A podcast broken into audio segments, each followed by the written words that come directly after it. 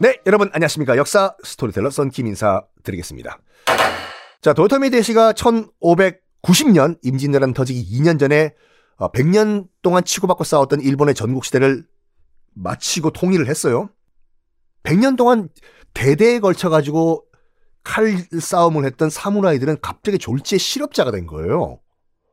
이게 첫 번째 이제 그 불, 국내, 일본 국내 문제고 두 번째는 뭐냐면은 60개의 영주들이 100년 동안 싸웠던 60개 영주들이 지금이야 그 동네의 짱인 도요토미 히데요시한테 은매 기주거라고 고개를 숙이고 있지만 언제든 다시 반기를 들고 구테타를 일으킬 수도 있잖아요. 그래서 뭐 일본도 그렇고 중국도 그렇고 그 어느 나라도 마찬가지. 내부에 문제가 있을 때는 외부에서 적을 찾아라. 관심을 바깥으로 돌려버리는 거예요. 그래서 도요토미 히데요시가 실업자가 된 그놈 사무라이들에게 언더니 직업이노 다시 주자됐어. 그리고 언제 너 기어오를지 모르는 아노 그노야로 60개의 영주들에게 또 다른 전쟁 기회를 주겠다 됐어. 해가지고 명나라를 치겠다라고 결정을 봅니다. 그때까지만 하더라도 조선은 침공 대상이 아니었어요. 왜냐면 그냥 먹는 거라고 생각했거든. 보너스로. 명나라 먹으면 조선은 보너스 부록으로 딸려온다. 그러니까 명나라 치고 그 다음에 인도까지 가겠다. 진짜 진짜 인도까지 가겠다라는 꿈을 꿨어요. 도요토미 히데요시가. 그래서 그 얘기를 자기 밑에 있는 그 수하들, 그 신하들에게 얘기한 거예요. 내가 아무래도 명나라를 쳐야 되겠다. 대륙을 점령해야 되겠다. 얘기를 해요. 그런데 그 당시 이제 그 일본 상황을 보면요. 일본은 이미 국제화가 된 나라였어요. 인정할 건 인정. 이제 마카오가 포르투갈인들이요. 포르투갈인들이 여러분 아시죠? 포르투갈인들은 벌써 1498년도에 인도까지 진출했어요. 후추 얻으려고. 후추. 인도를 점령을 하고 포르투갈이 야 이리 와봐 우리 포르투갈이 인도를 점령한 김에 남부 인도이지만 우리 동쪽으로 좀 더 가볼까 여기까지 온 김에 아 그래 가자 동쪽으로 더 가니까 중국까지 왔네 아이고 남부 중국이요 야 우리 남부 중국에 와서 우리도 중국을 점령하긴 좀 그렇고 중국이랑 우리 포르투갈 무역 한번 해볼까? 아 좋지. 어. 그래서 현재의 마카오에 포르투갈인들이 들어와요. 이 1516년 일이거든요. 야 여기 뭐 사람도 별로 없는데 우리 포르투갈 식민지 하자 여기. 뭐 식민지는 아니더라도 무역 거점 하자. 아 좋아 좋아 좋아. 야 근데 이 땅 이름 뭐냐? 그래 여기 이름이 뭐지? 야, 저 중국 사람 있다. 야, 이리 와봐요, 이리 와봐. 아, 아, 물건 해치지 않아. 여보셔, 여기 이 동네 이름 뭐요?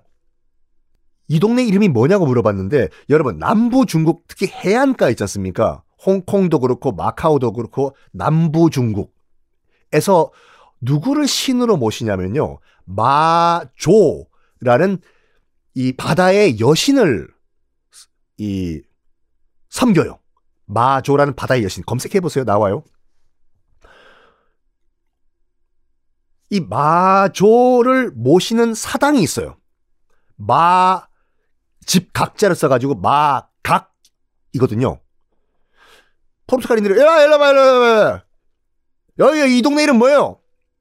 했더니 그 동네 남부 중국에 있던 중국인들이 바로 옆에 하필이면 마각이 있었거든요. 마조 신을 모시는 사당이. 이 사당 이름이 뭔지 물어보는 건 줄 알고 여기요 마각이요. 마각의 마카오 광동식 발음이 마카오 거든요. 그래서 얼떨결에 그 동네 이름이 마카오가 된 거예요. 마카오는 중국 발음이 아니에요. 중국은 그 동네를 아오만이라고 불러요. 하여간 포르투갈인들은 마카오를 기점으로 찍 있고 야 옆에 가면 일본이라는 나라가 있다고 하는데 일본 가볼까? 해서 1543년에 큐슈 아 요즘 많이 또 아, 여행 많이 가시죠? 큐슈, 아, 후쿠오카 가 있는 큐슈, 일본 열도에서 맨 밑에 쪽. 거기에 상륙을 합니다. 포르투갈 상인들이 특히 우리가 알고 있는 나가사키 등등등에 상륙해요. 아, 스미마생! 와다시가 포르투갈 상인 됐어. 니폰과 거래구다사이 해요. 거래를 해. 그래서 일본인들의 환심을 사기 위해서 포르투갈 상인들이 뭘 선물로 주냐면은 화승총을 선물로 줘요. 이게 우리 역사 교육의 문제가 이거라니까요. 화승총이라고 하면 화승이 뭔지 얘기를 해야 될 거 아니에요. 화승 예전에 르카프 만들고 월드컵 만든 그 신발 회사냐? 그렇게 물어보면 안 되죠. 화승이 뭐냐면 그거예요. 심지 심지 칙 타고 들어가는 거. 그래서 격발식 총, 우리가 현재 쓰는 총, 방아쇠 당기면 탕 하고 쏘아지는 총이 아니라 총 안에 화약 쑤셔 넣고 총알 넣고 심지에 불 붙여가지고 뻥! 이 화승총 심지를 불 붙여가지고 이거 선물로 줘요. 이게 나는 새를 잡을 수 있을 정도로 정확하다고 해가지고 붙인 이름이 조총이에요. 새 조자를 써가지고 이거를 포르투갈 상인들이 일본에게 선물로 줍니다. 맞습니다. 일본이 어, 임진왜란 때 들고 온 총이 바로 이 조총이죠. 포르투갈이 넘긴 조총. 당시 일본은 아직 계속 싸우고 있던 상태였거든요. 전국 시대에 치고받고 치고받고 싸우고 싸우고. 그런데 이 어마무시한 신 무기가 들어온 거 아니에요? 총이요. 그러니까 너도 나도 조총을 생산하기 시작해요. 전쟁 중이에요, 지금 일본은요.